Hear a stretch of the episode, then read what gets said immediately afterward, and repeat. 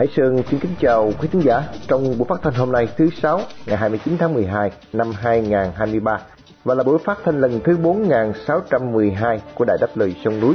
Trong phần tin tức chúng tôi có những tin chính sau đây. Tù nhân lương tâm Lê Hữu Minh Tuấn vô cùng suy yếu trong tù. Và công an tỉnh Thanh Hóa bị án tù hơn hai mươi hai năm vì tội nhục hình. Ba nhà đấu tranh Hồng Kông bị kết án sáu năm tù với cáo buộc khủng bố. Chi tiết các bản tin nêu trên sẽ được Hoàng Ân và Bá Cơ gửi đến quý thính giả đến mở đầu chương trình. Sau đó qua chuyên mục Chuyện nước non mình, Ngọc Sương sẽ gửi đến quý thính giả bài viết của Trần Văn nói về sự kém cỏi của nhà cầm quyền Cộng sản Việt Nam qua việc tài sản công bị bỏ không gây lãng phí nghiêm trọng. Giữa chương trình là chuyên mục Bàn ngang tán dọc. Tuần này sẽ tản mạn xung quanh câu chuyện chết chung vận mệnh. Và sau cùng như thường lệ, thưa quý vị, chương trình sẽ được kết thúc với bài quan điểm của lực lượng cứu quốc. Đặc biệt buổi phát thanh hôm nay được sự bảo trợ của tập hợp Đồng Tâm tại Sydney, Úc Châu. Đồng thời sẽ vinh danh ông Nguyễn Trí Doãn, một người Việt yêu nước đang bị giam cầm trong ngục tù cộng sản.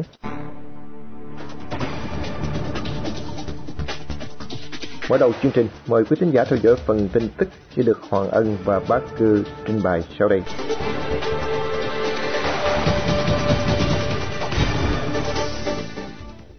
Sức khỏe của tù nhân lương tâm Lê Hữu Minh Tuấn đang bị suy giảm nghiêm trọng trong trại tù Xuyên Mộc, có thể nguy hiểm đến tính mạng, nhưng chỉ được thăm khám qua loa. Ngay khi nhận được tin này, Tổ chức Giám sát Nhân quyền Human Rights Watch lên tiếng kêu gọi bạo quyền Việt Nam phải phóng thích ông ngay lập tức.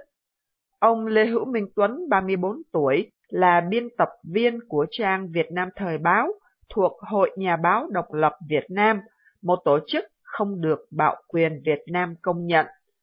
Ông Tuấn đang thọ án mười một năm tù với cáo buộc tuyên truyền chống nhà nước trong cùng vụ án với Chủ tịch Phạm Chi Dũng và Phó Chủ tịch Nguyễn Tường Thụy. Một người thân của ông Tuấn cho biết là trong buổi đi thăm vào ngày hai mươi sáu tháng mười hai, gia đình chỉ được thấy ông qua tấm kính dày và nói chuyện qua điện thoại tại trại tù Xuyên Mộc. Ông Tuấn giờ chỉ còn da bọc xương và chỉ uống sữa với cháo loãng vì không thể ăn bất cứ thứ gì. Ông Tuấn nhắn lại với gia đình là ông không thể cầm cự được nữa. Ông Phil Robertson, Phó Giám đốc chi nhánh Á Châu của Giám sát Nhân quyền, khi biết tin này đã kêu gọi bạo quyền Việt Nam trả tự do cho ông Tuấn ngay lập tức để ông có thể nhận được sự chăm sóc y tế của gia đình. Nếu ông Tuấn chết trong tù, thì bạo quyền Việt Nam phải chịu trách nhiệm về việc này. Ba công an tỉnh Thái Bình vào hôm qua hai mươi tám tháng mười hai đã nhận tổng cộng hơn hai mươi hai năm tù giam vì đã sử dụng nhục hình đối với người bị giam giữ. Tuy nhiên, theo giới quan sát thì bản án này quá nhẹ nhàng. Theo bản án nói trên, cả ba công an huyện Vũ Thư là ông Phạm Quang Hồng bị lãnh án mười một năm tù, ông Trịnh Thanh Hùng bị án mười năm tù và ông Nguyễn Trọng Giáp bị án mười lăm tháng tù. Phiên xử ba công an được Tòa án tỉnh Thái Bình tiến hành công khai. Hai ông Phạm Quang Hồng và ông Trịnh Thanh Hùng bị truy tố và bị bắt vào tháng mười một năm ngoái, liên quan đến vụ bắt giữ một người đàn ông tên là Bùi Văn Bích, bốn mươi chín tuổi, trú ngụ tại xã Trung An. Ông Bích đã chết bất thường tại đồn công an huyện Vũ Thư vào cuối tháng hai năm hai nghìn không trăm hai mươi hai. Theo cáo trạng của phiên tòa thì hai ông Trịnh Quang Hùng và Trịnh Thanh Hùng đã không báo cáo để giải quyết theo quy định mà tự ý ra lệnh cho các bị can và phạm nhân khác cưỡng bức ông Bích. Riêng ông Nguyễn Trọng Giáp đã đánh nhiều lần vào mặt và vào đầu ông Bích khi ông này đang bị khóa cố định trên ghế để thẩm vấn. Tình trạng người dân chết khi đang bị giam tại đồn công an vẫn thường xuyên xảy ra. Theo con số thống kê, được tổng hợp dựa trên thông tin được công bố bởi báo chí lề đảng, từ năm hai nghìn không trăm mười tám đến hết hai nghìn không trăm hai mươi mốt, có ít nhất mười sáu vụ thường dân thiệt mạng trong đồn công an. Trong mấy năm qua, các tổ chức xã hội dân sự và nhân quyền quốc tế đã liên tục lên án tình trạng công an sử dụng bạo lực đối với người dân đang trở nên ngày càng nhiều tại Việt Nam. Ba nhà đấu tranh Hồng Kông đã bị kết án tới sáu năm vì liên quan đến một âm mưu đánh bom bất thành các tòa nhà công cộng, với cáo buộc âm mưu khủng bố theo đạo luật an ninh mà Trung Cộng áp dụng ở khu tự trị này. Cả ba người đều là thành viên của Returning Valiant, một nhóm chủ trương ủng hộ Hồng Kông độc lập và đã ấp ủ kế hoạch đánh bom vào năm hai nghìn không trăm hai mươi mốt sau các cuộc biểu tình đòi dân chủ. Họ bị bắt vào tháng bảy năm hai nghìn không trăm hai mươi mốt trước khi kịp thực hiện kế hoạch. Theo cáo trạng, ba người là Hồ Y quan, Quách Mẫn Hề và Chung Hồ Dung đã lên kế hoạch chế tạo bom và cài đặt ở nhiều tòa nhà công cộng khác nhau, bao gồm văn phòng chính phủ, trụ sở cảnh sát, tòa án và đường sắt. Theo kế hoạch thì cuộc khủng bố sẽ diễn ra từ ngày một tháng tư đến ngày năm tháng bảy năm hai nghìn không trăm hai mươi mốt, nhưng họ đã bị bắt khi chưa kịp làm ra bất kỳ thiết bị nào. Anh Hồ, mười bảy tuổi, là người chịu trách nhiệm chính trong việc chế tạo chất nổ. Người này đã nhận tội khủng bố và bị kết án sáu năm tù, bị xem là thủ lãnh của nhóm này. Anh Trang, hai mươi ba tuổi, cũng bị kết án sáu năm tù, trong khi Quốc, hai mươi mốt tuổi, bị án ba mươi tháng tù. Cả hai đều nhận tội nhẹ hơn là âm mưu gây nổ. Bốn người khác liên quan đến kế hoạch này trước đó đã bị kết án vào tháng năm vừa qua.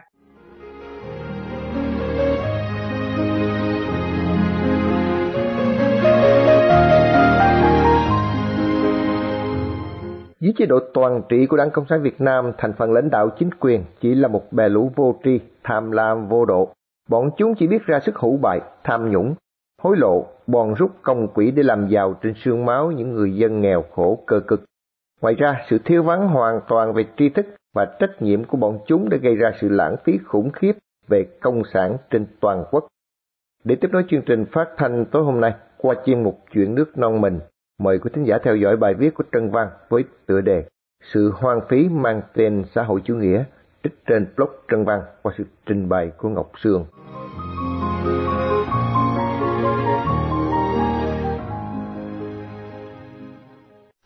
Dân trí vừa công bố một phóng sự ảnh giới thiệu hàng loạt công thự trị giá hàng ngàn tỷ ở Thanh Hóa bị bỏ hoang sau khi tỉnh này tiến hành sáp nhập một số đơn vị hành chính. Tổng số công thự tại Thanh Hóa đang được dùng để phát triển cỏ, thậm chí để nuôi heo là chín trăm hai mươi ba. Trong số những công thự bị bỏ hoang, có những công thự nằm ở trung tâm thành phố Thanh Hóa như trụ sở phường An Hoạch. Khối công thự đồ sộ này bị bỏ hoang đã bốn năm, kể từ khi chính quyền tỉnh Thanh Hóa tiến hành sáp nhập phường An Hoạch và xã Đông Hưng tạo ra phường An Hưng. Rất nhiều công thự mà giá trị suất đầu tư lên tới vài tỷ, vừa hoàn tất, chưa sử dụng ngày nào, đã bị bỏ hoang như nhà văn hóa xã Thọ Thắng, huyện Thọ Xuân. Nhà văn hóa trị giá bốn tỷ này hoàn thành đúng vào thời điểm xã Thọ Thắng vào xã Xuân Lập hai nghìn không trăm mười chín. Trụ sở xã Thọ Thắng cũng trị giá bốn tỷ, đỡ lãng phí hơn một chút vì có dùng chừng bốn tháng trước khi bỏ hoang. Có cả những công thự sắp hoàn tất thì ngừng hoàn thiện vì lệnh sáp nhập, như trụ sở xã Quảng Phúc, huyện Quảng Xương trị giá hơn năm tỷ. Có những công thự mới hoàn tất, mới được sử dụng xong, vẫn bị các viên chức hữu trách quyết định bỏ, không dùng nữa, như trụ sở xã Hà Toại, huyện Hà Trung. Thiên hạ không hiểu tại sao lại bỏ trụ sở khang trang bề thế này để chuyển nơi làm việc của xã Lĩnh Toại, hợp thành từ xã Hà Toại và xã Hà Phú sau khi chính quyền tỉnh Thanh Hóa ra lệnh thực hiện kế hoạch sắp xếp đơn vị hành chính giai đoạn hai nghìn không trăm mười chín đến hai nghìn không trăm hai mươi ba đến trụ sở xã Hà Toại nhỏ hơn, đặc biệt là cũ hơn nhiều, đã được xây dựng trước đó hai mươi năm.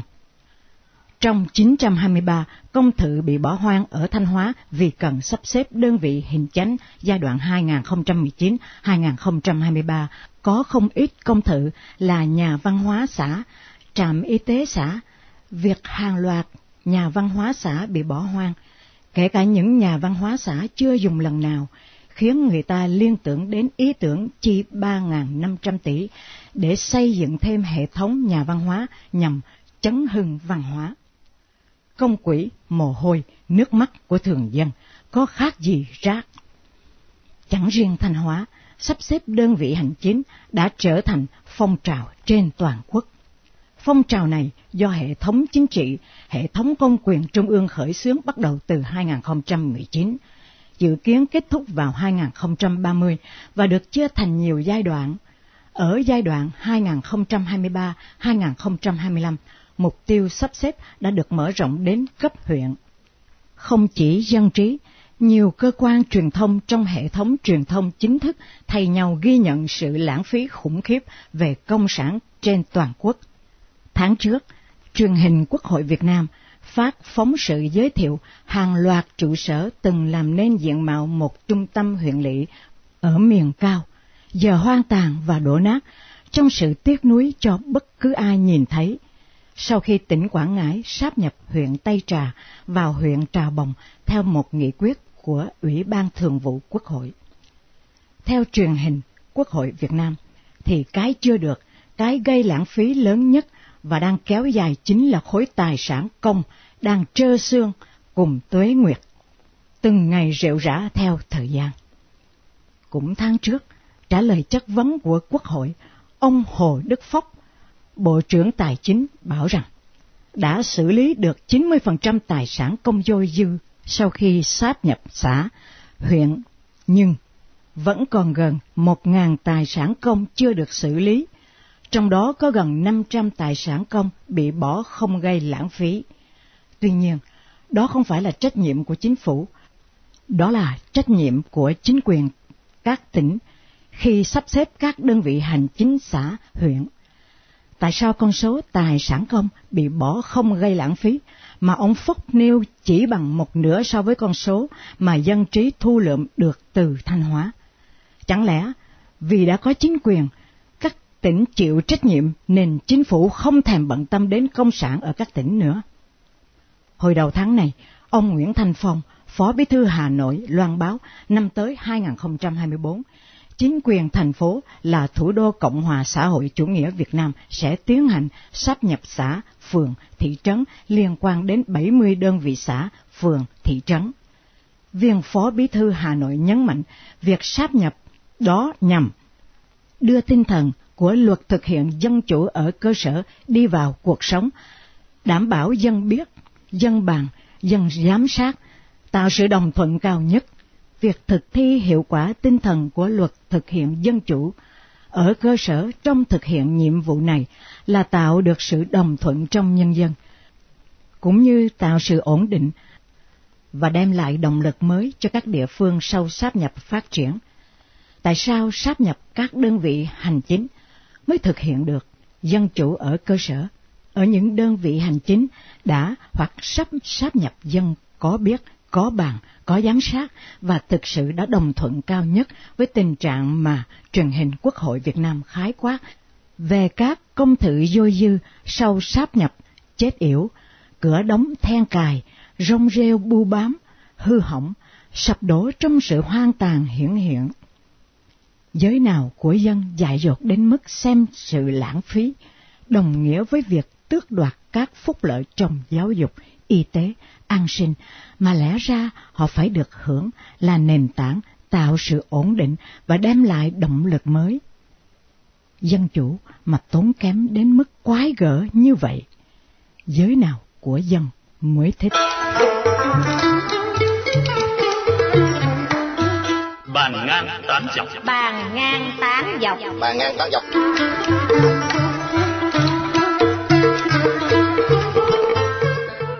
Và chào anh Thái Hòa và anh Hướng Dương.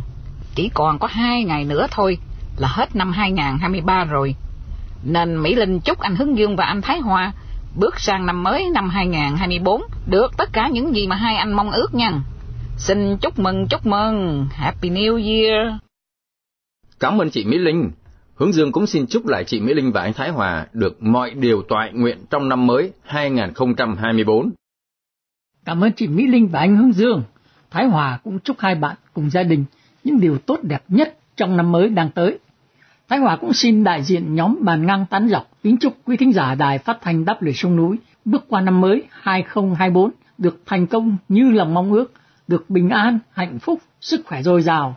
Anh em chúng tôi cũng cầu mong sao cho chiến tranh mau chấm dứt, hòa bình lại đến với thế giới và đặc biệt dân tộc Việt Nam sớm thoát ách độc tài cộng sản.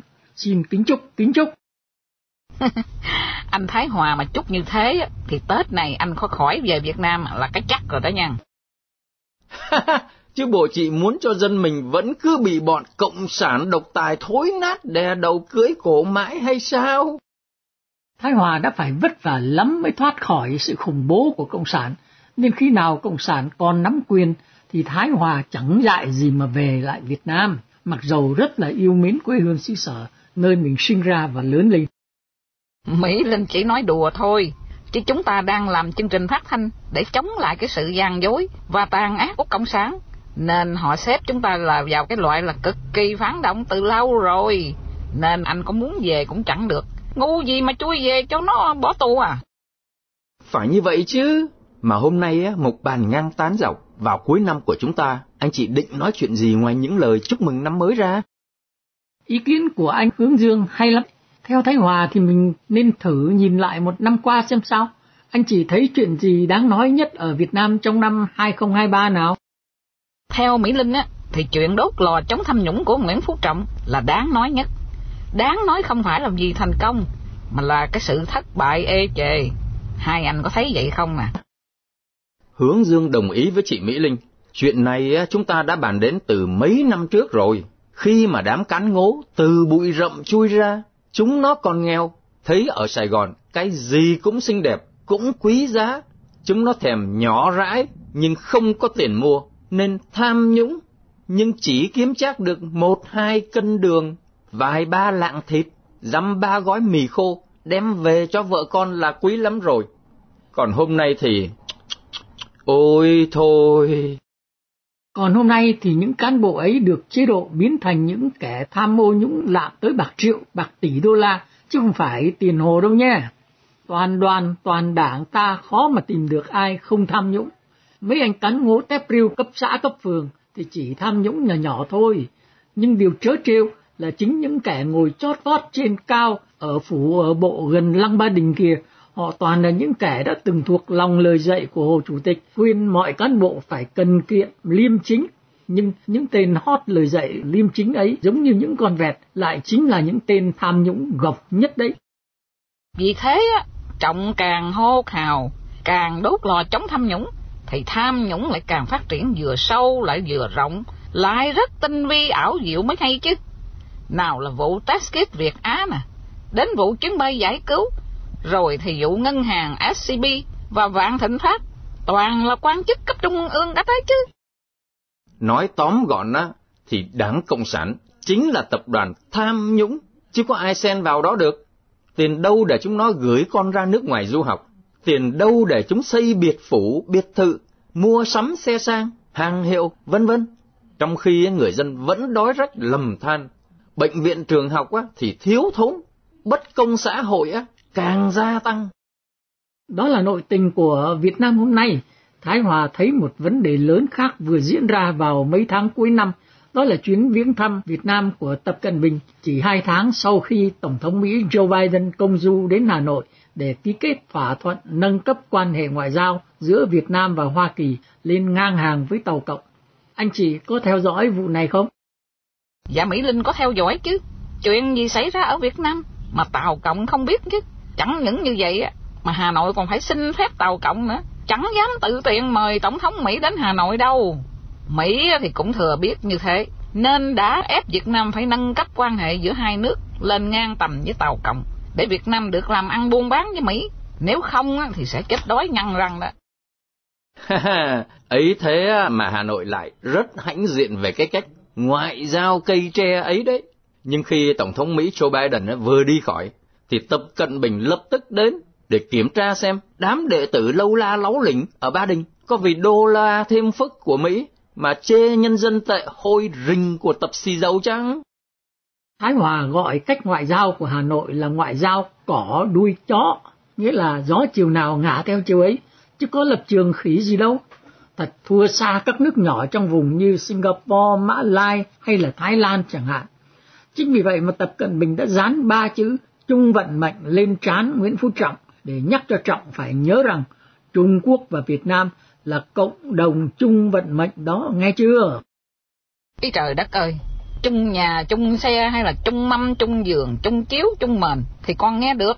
Chứ mà làm sao chung vận mệnh được nhỉ? Thiệt tình là Mỹ Linh không hiểu gì cả. Chúng ta không hiểu, người bình dân không hiểu, nhưng Nguyễn Phú Trọng phải hiểu. Đó là Việt Nam Cộng sản đã là chư hầu của Tàu Cộng rồi.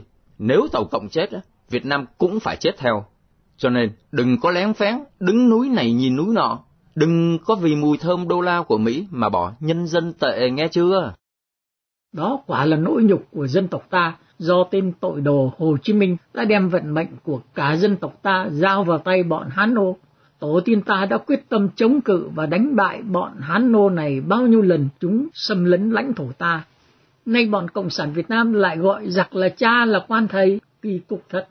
Nếu con dân nước Việt không quyết tâm loại bỏ bọn buôn dân bán nước tham nhũng thối nát, hèn với giặc ác với dân này, thì một ngày không xa Việt Nam sẽ rơi vào tay kẻ thù phương Bắc. Đây là thông điệp chúng tôi muốn chia sẻ với quý thính giả nghe đài và bà con cả nước ta. Cảm ơn anh Thái Hòa đã đại diện cho anh chị em mình nói những lời tâm huyết ấy. Vậy chúng ta cùng nhau một lần nữa, hãy gửi lời chúc toàn dân mạnh mẽ, quyết tâm diệt nội thù để chống ngoại xâm. Xin chúc mừng, chúc mừng. Chúc mừng, chúc mừng, chúc mừng.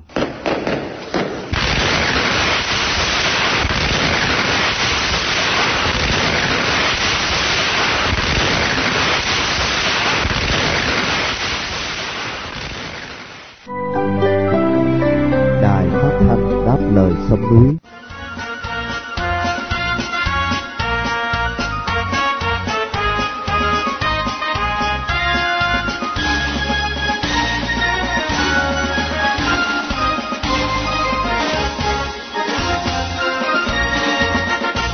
Những dấu chỉ suy thoái kinh tế và bất ổn chính trị đang lộ rõ ở Trung Cộng, buộc Hà Nội phải đáp ứng đòi hỏi nâng cấp quan hệ ngoại giao với Hoa Kỳ. Quốc gia hiện có hơn hai triệu người Việt Nam tị nạn Cộng sản sinh sống.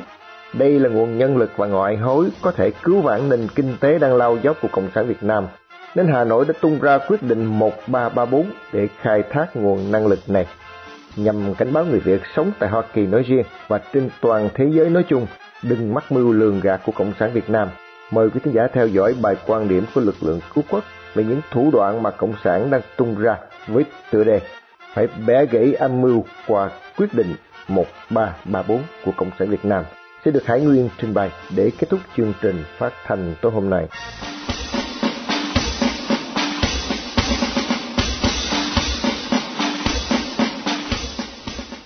Thưa quý thính giả, chỉ còn vài ngày nữa, thế giới bước sang năm mới, năm hai không hai tư theo dương lịch. Thời gian này cũng là cao điểm để người Việt ở nước ngoài về thăm gia đình, bạn bè và đón mừng năm mới Giáp Thìn ở quê nhà. Bà con về thăm quê hương lần này có thể nhận thấy người Cộng sản Việt Nam tỏ ra nhã nhặn, lịch thiệp hơn. Thủ tục nhập cảnh có thể suôn sẻ, nhanh chóng hơn. Những lời vòi vĩnh hối lộ hay thô lỗ cọc cằn, hách dịch khi khám xét hành lý ở các cửa khẩu có thể nhẹ nhàng hơn. Những hiện tượng ấy, nếu có, chẳng phải vì Cộng sản muốn hàn gắn vết thương vẫn còn rỉ máu mà họ đã gây ra trong suốt hai mươi năm, một chín năm lăm đến một chín bảy lăm, thi hành chỉ thị của quốc tế Cộng sản đánh chiếm miền Nam Việt Nam và bốn mươi tám năm khủng bố, hành hạ người dân không chấp nhận chế độ độc tài phi nhân của họ. Những hiện tượng ấy, nếu thấy, cũng chẳng phải người Cộng sản đã thay đổi bản chất từ gian trá và độc ác sang thật thà và nhân ái gì đâu. Xin đừng vội lầm, vì đó là bước đầu thi hành quyết định một ba ba bốn mà Hà Nội công bố hôm mười tháng mười một năm hai nghìn không trăm hai mươi ba. Nhằm lừa gạt những người có lòng yêu mến quê hương, muốn đất nước phát triển, dân tộc giàu mạnh. Cộng sản Việt Nam hiểu được tâm trạng những người sống xa quê hương, nên năm hai không không bốn, họ đã ra nghị quyết ba mươi sáu nhằm lừa gạt bà con. Nhưng mười chín năm thi hành, họ đã hoàn toàn thất bại. Nay thấy tâm lý con người phần nào thay đổi theo thời gian và hoàn cảnh xã hội, và vì những biến động quốc tế, buộc Hà Nội phải tìm cách cứu vãn nền kinh tế đang trên đà lao dốc. Đó là lý do họ đưa ra mồi nhử mới, nhắm vào thế hệ thứ hai, thứ ba của người Việt tị nạn cộng sản ở nước ngoài. Để thu hút những người nhẹ dạ, Hà Nội đã vẽ ra cái bánh rất đẹp, rất hấp dẫn, nào là xin trích, bảo đảm quyền, lợi ích hợp pháp, tạo điều kiện thuận lợi để tăng vị thế của cộng đồng, các tổ chức hội đoàn của người Việt ở sở tại, nào là tổ chức chương trình Xuân Quê Hương, trại hè thanh thiếu niên, khóa tập huấn bồi dưỡng tiếng Việt, các hội nghị hội thảo, hoạt động từ thiện hàng năm, nào là tổ chức các hoạt động nhằm cập nhật thông tin về tình hình đất nước, chính sách pháp luật đối với người Việt Nam ở nước ngoài, kết hợp lắng nghe tâm tư, nguyện vọng, ý kiến của người Việt Nam ở nước ngoài, đề xuất cấp có thẩm quyền xem xét sửa đổi, bổ sung ban hành chính sách, pháp luật nhằm giải quyết khó khăn, vướng mắc, tạo điều kiện thuận lợi để người Việt Nam ở nước ngoài về nước sinh sống, làm việc, đầu tư, sản xuất, kinh doanh, xin hết trích, và còn vô số những hứa hẹn tốt đẹp khác nữa. Để thực hiện quyết định một ba ba bốn, Nhà nước Cộng sản Việt Nam huy động toàn lực tham gia công tác này, từ Bộ Công an đến Bộ Tư pháp, Bộ Kế hoạch và Đầu tư, Bộ Công Thương, Bộ Thông tin Truyền thông, Bộ Lao động, Bộ Văn hóa Thể thao và Du lịch, Bộ Khoa học và Công nghệ, Bộ Giáo dục và Đào tạo, Bộ Tài chính, Ngân hàng Nhà nước, Ủy ban Nhân dân các cấp và các cơ quan khác của Đảng. Khi nghe những hứa hẹn trên đây, chắc chắn sẽ có một số người bị mê hoặc vì không có kinh nghiệm với Cộng sản, và tin rằng người Cộng sản hôm nay đã có những nhận thức đúng đắn. Minh chứng qua những buổi tiếp đãi một số thương gia người Việt ở nước ngoài, thăm viếng, tặng hoa, chúc mừng lãnh đạo các tôn giáo, đặc biệt trong mùa lễ Giáng sinh, Tết Dương lịch và Tết Nguyên đán tới đây. Đối với những người đã có kinh nghiệm xương máu với Cộng sản và những người một thời đã là Cộng sản thứ thiệt, thì không lạ gì những mánh khóe lường gạt của chúng cả. Tại vì mục tiêu tối hậu, phương thức áp dụng và bản chất cố hữu của Cộng sản không hề thay đổi, nên tất cả những gì ta thấy chỉ là những màn kịch được dàn dựng khéo léo mà thôi. Chúng tôi mong rằng những ai thật sự quan tâm đến tương lai đất nước, đến vận mệnh của dân tộc, hãy quyết tâm và kiên trì tranh đấu để đạt được những thay đổi cụ thể sau đây. một. Hủy bỏ điều bốn hiến pháp. Hai. Lập pháp, hành pháp và tư pháp phải hoàn toàn độc lập. Ba. Hoàn toàn có tự do ngôn luận, tự do báo chí. Bốn. Tự do biểu tình. Năm. Tự do lập hội. Sáu. Các đảng chính trị công khai hoạt động. Bảy. Có các cuộc bầu cử tự do từ trung ương đến địa phương. Tám. Các tôn giáo và tư nhân được tham gia công tác giáo dục. Chín. Các tôn giáo được tự do hoạt động.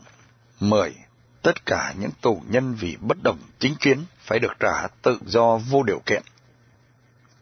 Chỉ khi nào những điều trên đây xảy ra, thì chẳng cần phải có nghị quyết ba mươi sáu hay quyết định một ba ba bốn làm gì. Lúc ấy nhân tài từ khắp bốn phương sẽ tự động kéo về, ngoại hối sẽ đổ vào dồi dào, đất nước sẽ phát triển nhanh, dân sẽ giàu, nước sẽ mạnh, Việt Nam sẽ sánh vai cùng thế giới văn minh. Đấy mới chính là điều mà người dân đang thật sự mong muốn. Xin cảm ơn quý thính giả đã theo dõi bài quan điểm của chúng tôi.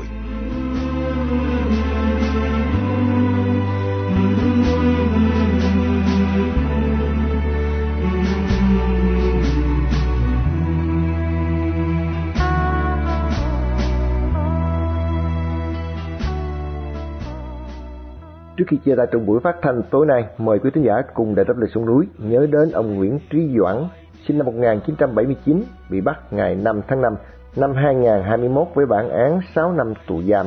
một người Việt đang bị nhà cầm quyền cộng sản giam cầm trong ngục tù vì lòng yêu nước, lẽ phải và sự đóng góp tích cực vào tiến trình dân chủ hóa Việt Nam.